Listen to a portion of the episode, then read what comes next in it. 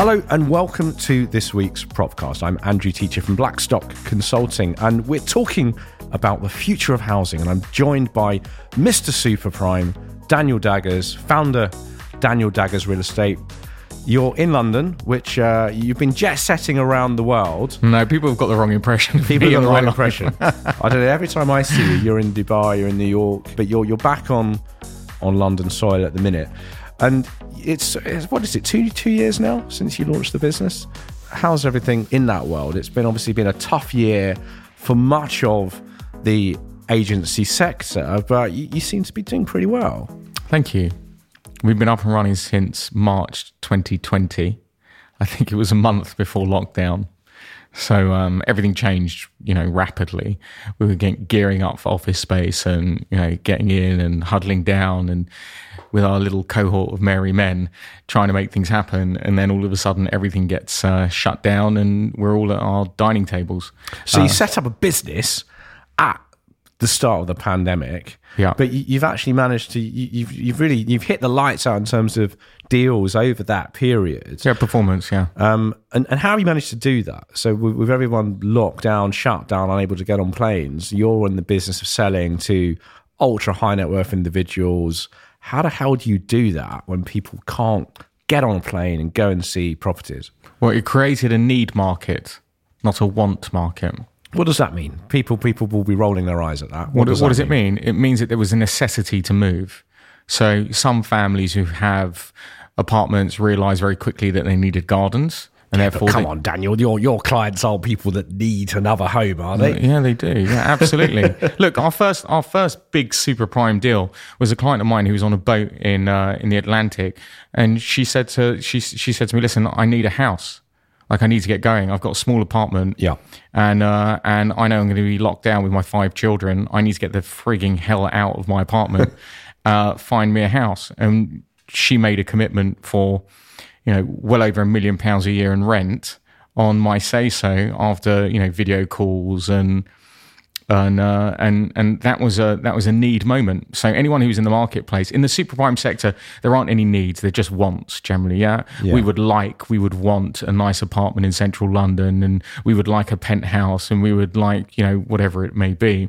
But this market was totally different. So whilst 85% of the market shut down, the 15% that were there that remained hmm. were very serious. Yeah. So well, it must have been. You've done what two hundred fifty million pound of deals during COVID. Yeah.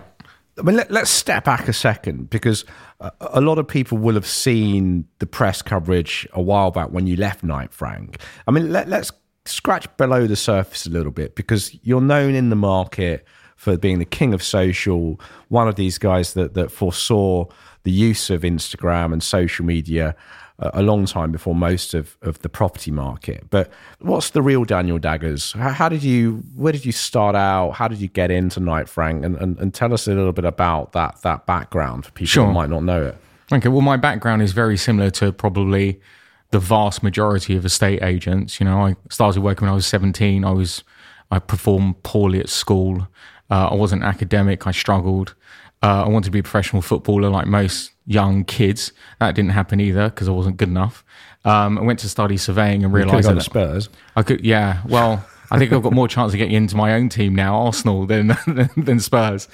Doesn't say much, sadly. And I, I, uh, I ended up. Uh, I was studying surveying, and I didn't. I'm sorry for any of the s- surveyors here listening, but I didn't find it interesting enough for me. And uh, That's I, all right. We'll, we'll cut that out. Okay, all right, thanks. No, we're, not, we're not going to cut that out. The and I uh, I got a job working at Vickers and Company, which is a small resi estate agency in Maida Vale, and I got plonked uh, at the window. I was 17 and a half, and Stephen Vickers. Is that because you're so good looking, or Well, that's what I tell everybody. You know, they wanted to attract more people into the office. yeah? Uh, I'm not sure it worked. Um, profits uh, slumped. Um, and I started there when I was a kid. And Stephen Vickers, God bless him, because he passed away not long ago, gave me my opportunity. And I sat there for 10 years figuring out the estate agency business. I, I saw the internet come along and I realized how important it was And I remember vividly what uh, the owners of the businesses were thinking about whether or not they need to set up a website for foreign buyers, which they thought was just bonkers. Who's Yeah. going to do that? And then in 2007, just before uh, the financial crisis, I asked them for equity in the business, and they said that they they would, you know, they kicked me down the road a little bit. And at that point, I saw Knight Frank and Savills and the big conglomerates really start making in, inroads. I thought to myself, well, they're talking about globalization. They're talking about having multiple offices in um, in London, and they're taking up market share. So Yeah. if I'm going to make a move, let's look at. You know, they were courting me, and I ended up moving to Knight Frank, and I had a choice. This was November 2007. Had a choice if I wanted to start in the prime market, so that's one to four million pounds, or in the super prime market, so that's four to ten million pounds at the time. And I remember saying to myself, well, I think the rich are going to outperform the market here and come back in greater force and quicker. So I'll try my luck at the top end of the market. Yeah. And that was uh, 2007. And uh, what then happened at Knight Frank? Because people saw a bit of a bust up in the press. It looked a little bit messy to some. What really happened? Well, I'm under NDA, so I can't really talk about it, which is frustrating. Uh, and that should tell you quite a bit. If I could talk about it, I would. But when you look back on Frank, what, what, what do you reflect on the business? I think it's an incredible business. I think, particularly the time that I was working in the business, it was really interesting to see globalization take place within a corporate structure and how they manage that process and how you create market leading positioning, which is what you guys do, hmm. to really buy the pool of potential sellers and, and buyers. And dealing with the new ultra high net worth community that was coming in. You know, there was a lot of oligarchs, and One Hyde Park was coming on the scene, which set the benchmark for super prime and ended up creating a super prime market globally. So, watching that all take place from partially from the St John's Wood office in North London and then moving into central London was really fascinating. Yeah, yeah. And and when you look at the market now, how has it all shifted since the financial crisis? We've obviously had what two recessions and a Brexit over that 12, 13, 14 year period. Does it feel like 2008, 2009 or, or are we absolutely eons away from that?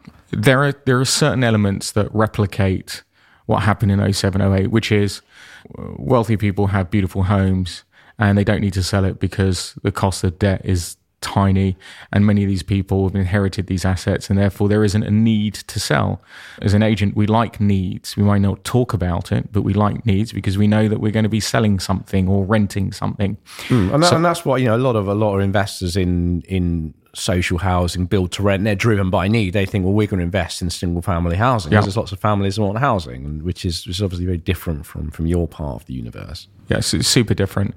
I think the biggest difference, which I recognized very quickly about six years ago, was the profile of potential buyers and big tenants. Okay. The profile changed.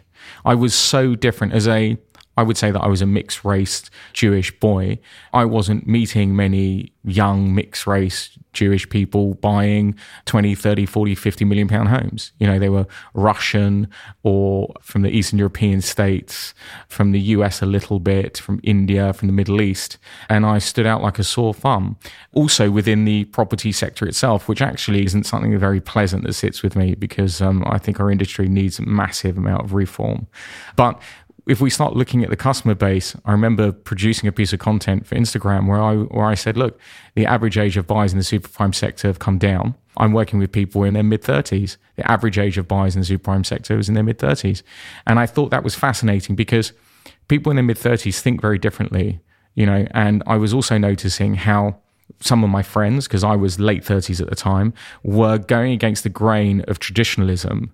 Whilst their parents grew up in the Mecca of St. John's Wood for the Jewish community, their kids were looking at moving to Little Venice in Queen's Park and Primrose Hill and these other neighborhoods that, that weren't where the traditionalists wanted to be. Yeah, And that wasn't just a pattern for uh, young Jewish people. It was a pattern for my Middle Eastern client base where I started to see some of the uh, royal family members I do business with in Chiltern Firehouse.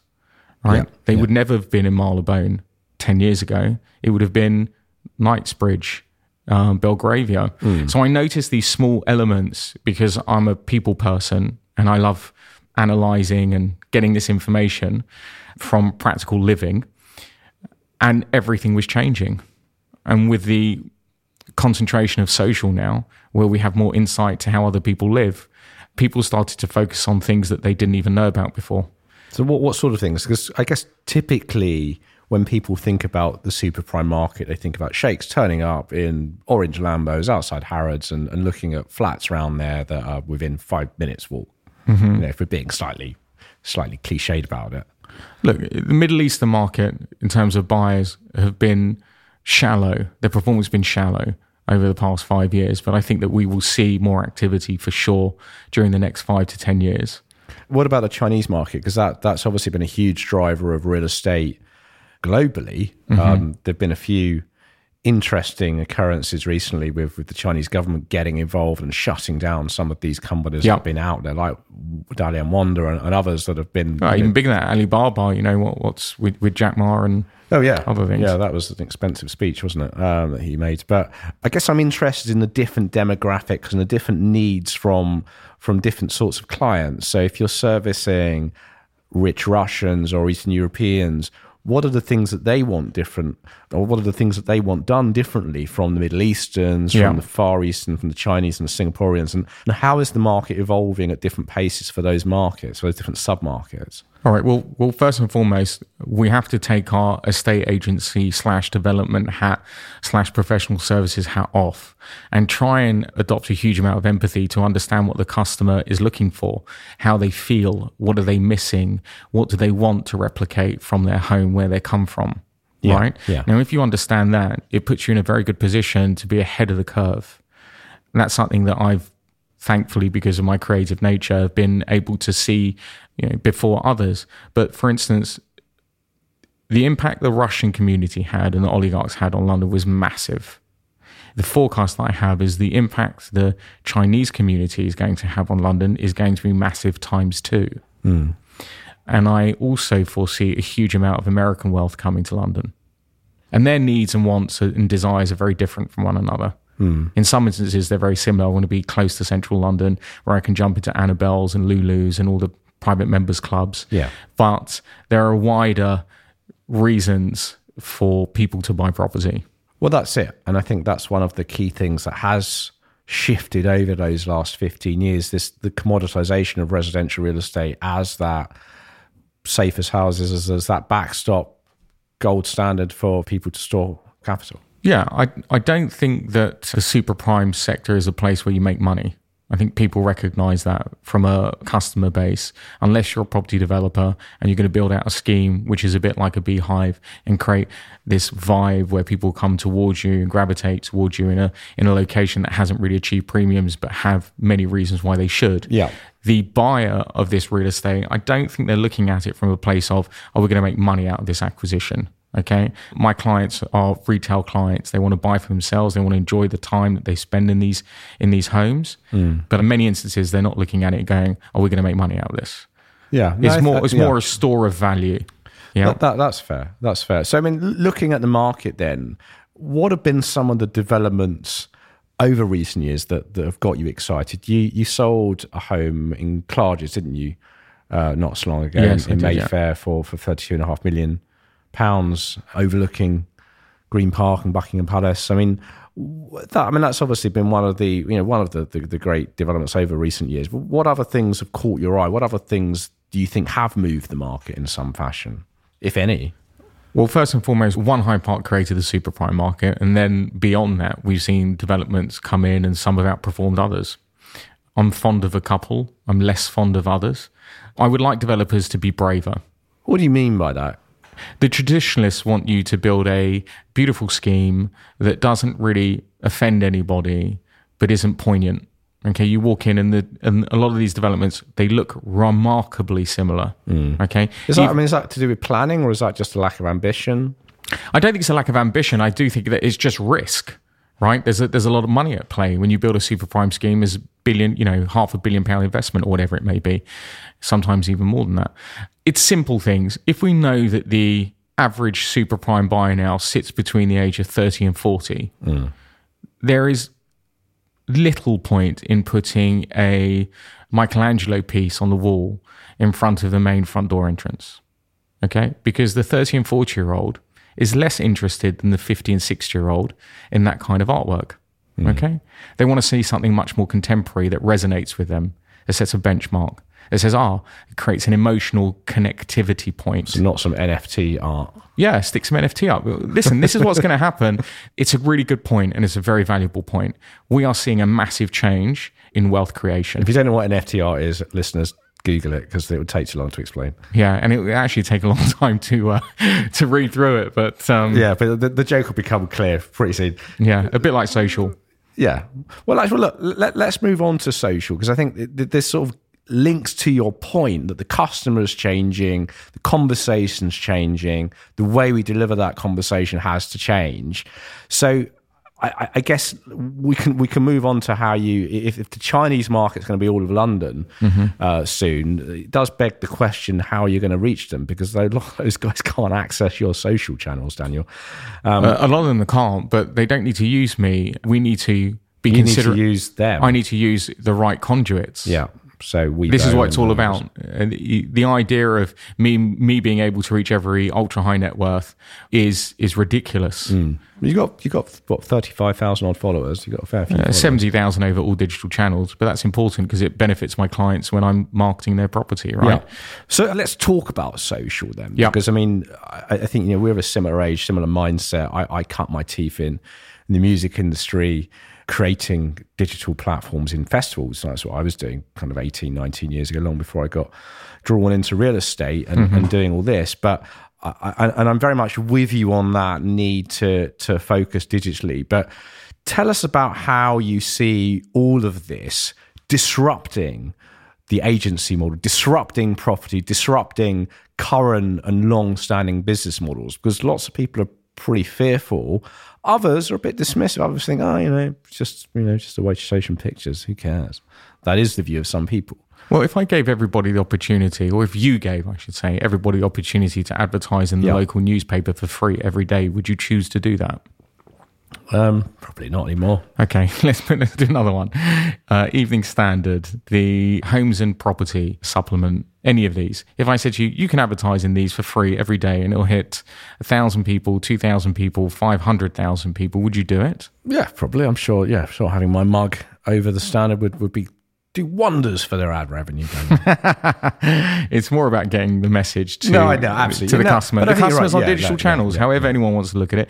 Anyone who's listening to this is listening to this on a digital channel, okay? Or they'll find it on a digital channel. And therefore, if you are not marketing your business or whatever it is you're selling or your services, whether it be a product or services, I should say, if you don't have any influence over digital channels and you can't get your message over, then you are blind to your potential audience. Absolutely. And just to say, anybody listening to this that, that's got some friends, send this to your friends and have them have them subscribe to Propcast by searching Propcast on Apple and Spotify. And we'll go back now to Daniel Daggers. Wow. Is that a sponsored ad? Is that, can you do a sponsored ad on your own ad? We I'm can- not entirely sure. We can do. We can. We, we, we should do. Actually, we should start to, to be a bit more commercial with these. We've been running these podcasts now for, for three and a half years. We do it for the good of the sector, just so we can get, and also just so we can get really fascinating people to talk to. But but you would, And you would- also, you- so you- people get to know who you are. Well, yeah, right? absolutely, absolutely. I mean, but if I'm if I'm going to post this on my digital channels, you're going to get another seventy thousand people that may not know who you are, and then five of them may choose to do business with you, right? Well, yeah, I mean, they'll realise there's there's another good-looking Jewish bloke in the property there, but but but um, You've got nicer eyes than but, me. but, but you were talking about understanding that customer. So again, essentially, what we're talking about is is a limitless window display onto the universe. yep, that's pretty accurate. So the, the problem though is that how do you filter that? Because I, you know, I look at things like the music industry now, where you can listen to anything that's ever been created. Pretty much, you go onto Spotify, mm-hmm. Apple, but how do you know what's hot and what's not? So, if, where you're, you know, you've got a relatively niche market, a tiny market, a tiny, tiny universe of people that are actually going to buy this. Kit. That's fine. So, why would you want to just kick it all out into the social sphere? How does that help your customer? How does it help the customer? Well, the ultra high net worth is on digital channels, and if I'm known as someone who sells the most expensive real estate on the planet. If I get one piece of content to one person, they might share it to their friend who is most likely going to be another ultra high net worth because we all sort of live and work in packs. And that's how you get a duplication of interested parties into your asset who can afford it. So I was pretty aware, probably, I would say, two years into my social journey, that I needed to be a focal point, a place of gravity for the sector that I worked in, hence the whole Mr. Super Prime thing. Yeah. Does it put some people off? Do some people think, you know, actually we don't want, you know, some celeb agent all over our property. We prefer discretion. So you as a business, how do you split your focus between the, the sort of discretion that the, the ultra high net worths will often demand mm-hmm. versus that need for a bit of showbiz and a bit of glitz that, that those sorts of folk also, as you very rightly say, also want when they're at Annabel's or wherever. Sure. I mean, look, let's look at a slightly different way. Everyone has an opportunity to produce content now. So anyone could put a message out into the internet. Anybody. Absolutely, yeah. Okay, but it's so- about it's about authenticity and about Yeah, I think it's about well, it's the risk, right? It's the risk that people are concerned about. Yeah, it's the risk. Oh, if this piece of information gets out into the public domain, am I happy about that? yeah, Now, everybody can produce a piece of content to get out to the public domain.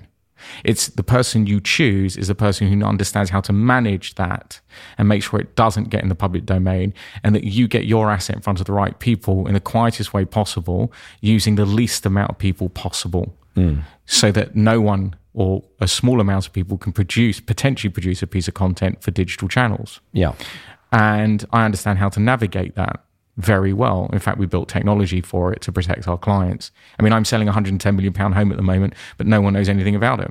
We're involved with something else, well over 100 million, but no one knows that we were involved with it. So talk us through that because that, that sounds a little bit paradoxical. Where on one side we're talking about having seventy thousand followers on your socials, but you're then saying, "Well, I've got a hundred million pound property that Mm-hmm. that I don't want to share any details about." So why would you not just, you know, if you've got all these followers, why not put the information out there? Is it Well, because, we, presumably because, you don't there's, want- there's different strategies for clients. Yeah. Okay.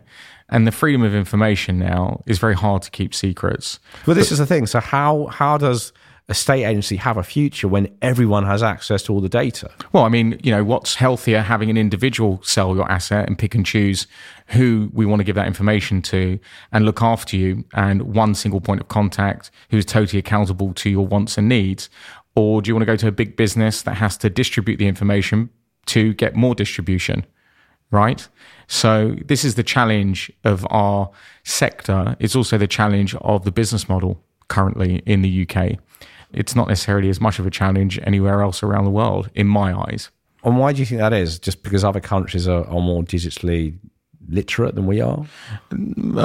Yes, I think they've tried things. I think that uh, it's funny how Brits look down their nose at the Americans. I find it remarkable because they have the biggest marketplace that speaks the same language as us, who are most similar to the Brits, mm. however you want to look at it. Yeah. And they choose X business models after iterating and iterating and iterating and iterating because they have so many more transactions. So they tend to find the most efficient business model to service the customer ahead of anyone else, except for mm. China, let's say, because they have a mass population, huge population that they can try it on.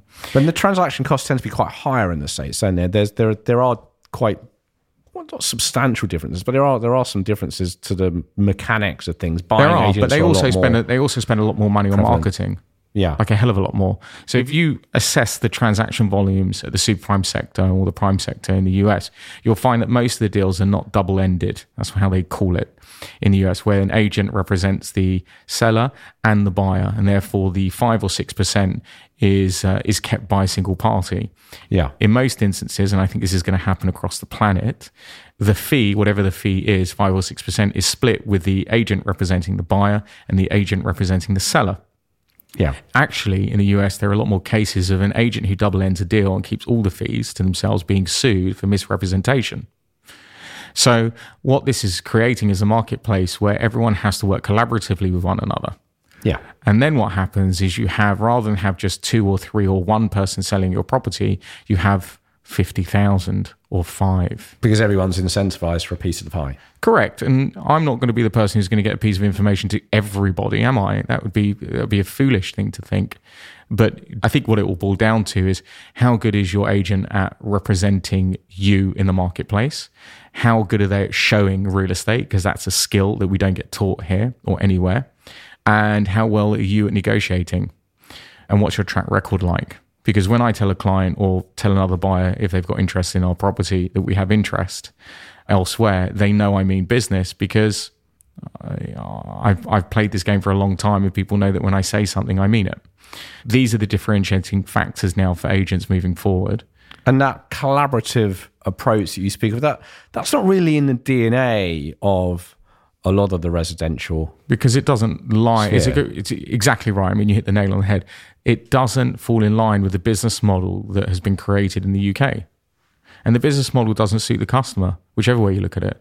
It doesn't suit the buyer because the buyer has to register with 15 different companies to buy a piece of real estate mm. and therefore get multiple pieces of the same piece of information from multiple different people when they only want to speak to one and they only want to build a rapport with one and they only want to have one person accountable for their wants and needs. Mm. And then if you look at the flip side, if an agency doesn't work collaboratively, they won't give 100% of the market. They'll give you what they can give you, but they won't give you everything. Mm. And therefore, it takes longer for you to sell. And then you have less people interested in your property, and therefore, you won't command the premium that you want. And are properties taking longer to sell than, than they used to? What, what's the average time it takes to sell a super prime property? In London now, it's over a year. And what's your average as a business? I haven't looked at it. I mean, we've sold we sold one property in 108 days, where the local market had previously performed. It would take 850 days, I think it was. Wow. And that's because we worked in a collaborative fashion and built beautiful digital products for our client's home. So it presented extremely well and got the most amount of engagement.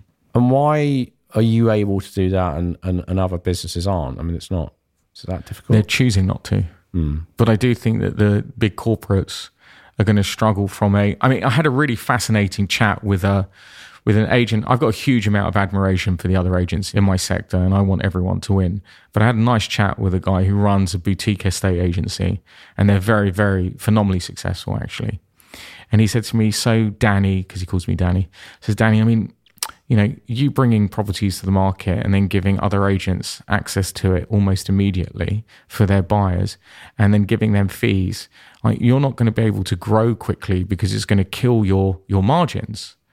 And I said, I don't believe that's the case. And that's not my business model because actually, what we do and how we built the business and created this platform is to support the seller.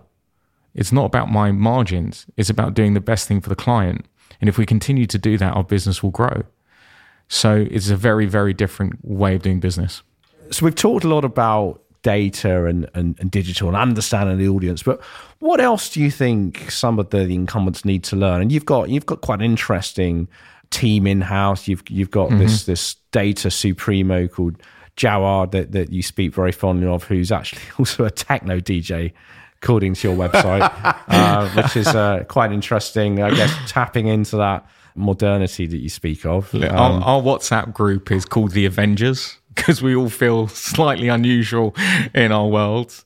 Jared is a 21 year old economic grad with a first, and he joined us, and he is our data analyst. He's great. He's from sort of Lisson Grove way, and he's a boy who really wants to show that someone from his ethnicity and from his background, which is quite similar to mine, in fact, can go and be fabulous at what he does and have a wonderful life. So we want to support him doing that. We've also got Elliot, who um, was the head of digital for Knight Frank. He came on board. I think he was the third employee, but our second employee was Sasha and Sasha is 24, I think. She is from Estonia. She's the DJ. Oh, she's, she's DJ. the edgy queen of our office. She's too cool. I feel really old and lethargic around her. I was going to say you're not clearly not doing the music on your no. uh, video. no, she has a she has a lot of choice over the music, but the vi- the music for the videos is an interesting point. Is because we're targeting people who we think are the potential buyers. So we don't use necessarily Pavarotti. We use different musicians for different videos, which we think will be in line with a potential buyer. But Sasha's awesome. She's a fashionista and uh, she was the second employee. She also won an award uh, as a videographer from Kodak. So she's also got a high skill set. And, and because a lot of the companies that, you know, a lot of the big firms talk about diversity, they talk about all of these things. And, and we have a lot of conversations on, on the podcast about it. But from your perspective as an entrepreneur that's worked in big agency that's now growing your own big agency what are some of the things that that people listening to this might want to do differently or might want to feed back into their businesses? What can people learn? Everything. Um, i think we need a total upheaval of the real estate sector here because there is no diversity at the top end of the real estate market in uh, in the UK, in central London, in the prime markets or super prime markets. I very rarely see women, even though the women that do work in the super prime markets tend to be the most powerful and the best at what they do. I don't see any black faces or brown faces. I very see a Muslim person at the top end of any of these businesses. And I really struggle with this. It's something that I come from a different economic background to most people that I do business with. And I see myself as mixed race and I feel very sensitive about this. I think that the big businesses have a very difficult next five to 10 years because whilst they are trying to champion diversity, and I would love to support them to do that, the middle part of their business slash top part of their business doesn't have any diversity and therefore it's going to take two, three, five, ten years for the diverse group of people to get to the top. And the question mark is whether or not they're going to be allowed to, whether or not they're good enough. And it's going to take a long time. I don't think it's easy to hire. So there's a part of me that has a huge amount of empathy for the big organizations, but to, to a certain extent, they put themselves in this position. Mm. Well, look, let's end on a high. Let's end on a positive. So as we as we move into the final quarter of of 2021, and and we we, we look into 2022. Where where are you expecting the market to go? What what what are some of the things that people watching the, the residential sphere can can hope for, can look to? I think we're going to see hyperinflation for best in class assets. Uh, the difficulty is when you're a seller you think your property is best in class regardless of what it is. Okay, so having a true understanding of where your property sits in the market is going to be vitally important. I think certain neighborhoods like Bayswater, Hyde Park, Ladbroke Grove, Westbourne Grove, Fitzrovia are going to outperform other golden postcodes like Knightsbridge, Belgravia, Chelsea. I think. Why is that? Just because there's more growth more, there. More growth potential. Yeah, there's more growth there. I think fantastic schemes like the Whiteley project in, in Bayswater, Queensway, and I guess there's there's a lot of opportunities for those places to move. As well, you said, where, not... where you see a high street that is underperforming, that isn't very nice, and a lot of beautiful architecture and great transport facilities and gardens nearby, or communal gardens or parks, you've got opportunity to increase value. Yeah, and what you need is this sort of big developer to come in and build something fabulous. It will be perceived as expensive in the beginning, and then it will have a huge impact on the local neighborhood and their values. And I think that's what you're seeing in Bayswater right now. Yeah, yeah. What else? So I interrupt you. You, you were going to say. I think the golden postcodes are going to struggle a bit. I did a post on Instagram actually where I said uh, at the beginning of Corona or COVID, whatever you want to call it, I said it's all about live style, not lifestyle. We've been banging on about lifestyle, lifestyle, lifestyle. We're near a high street, we're near the park, we'll do this, we'll do that for mm. you, and so on and so on. But actually, living in your home, how do you live? How do you want to choose to live in the home? And I think there's a, you can see, and we're going to do some work from a data perspective with Jawad, how tall, thin houses are underperforming duplexes and wider homes. I did another piece. I think I wrote about it on LinkedIn, where at the beginning of COVID, I was like, mm, I think people are going to be buying wider houses, bigger floor plates. Where do we see that architecture available in London? Uh, that's pretty easy. That's Holland Park, Notting Hill, St John's Wood, and Hampstead.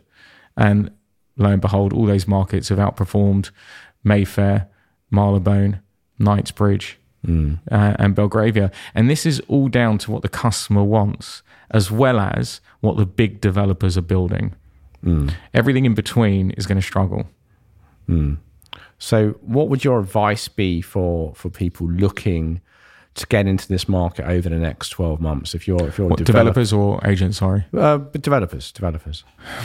My advice would be consider who the customers are over the next five years because it's changing drastically. Don't just build because you think that there's a margin there. You really do have to understand where things are going. I want to be historically correct. I'm happy to call the market beforehand because I want people like you to come to me and say, Hey, Daniel, what do you think is going to happen in the future? Because historically, I've been accurate. And this is all about people. Absolutely. Well, we'll have to have to have a bit of a play with your own data platform over the coming months. It'd be great to to have a bit of a deep dive into that in the new year and and really look at some of those trends as we move into into 2022. But let's leave it there. Fantastic conversation. Thank you very much for coming in. So it's really good to have you here, IRL, in real life. None of this panting around over Zoom. I think we're all a bit tired about. So it's Yeah. great to have you in in the space. Uh, and, and good to yeah, good to be able to chat about the market and, and go into some some real depth about about what you're seeing. And I think there'll be a, a lot of people that will be touched by a lot of what you've said, and, and certainly anybody listening to this that wants to suggest other guests that we can have on here that, that do come from different backgrounds. It's something I'm very conscious of, and you know we've tried to tackle some you know, some some pretty big taboos on this podcast over the over the time that we've been running it on, on mental health and well-being and and, and diversity, but, but Yeah. we could always do more. So very, very interesting hearing from anyone listening to this. And, and obviously, yeah, if you, you know anyone, Daniel, that you want to suggest that we should talk to, then delighted to hear from them. But thank you to, to Daniel Daggers. Please do follow him on, on Twitter, on, on Instagram, on LinkedIn. If you're not one of the 70,000 people already there, uh, you, you probably should be. Um, but thank you very much to everyone for listening. We'll be back again very soon. And, and do get in touch with us via uh, any means necessary. Do continue to click on propertyweek.com for your property news and do subscribe to us on Apple, Spotify, and any other podcast platform. I've been Andrew Teacher from Black Soul Consulting. Thank you very much.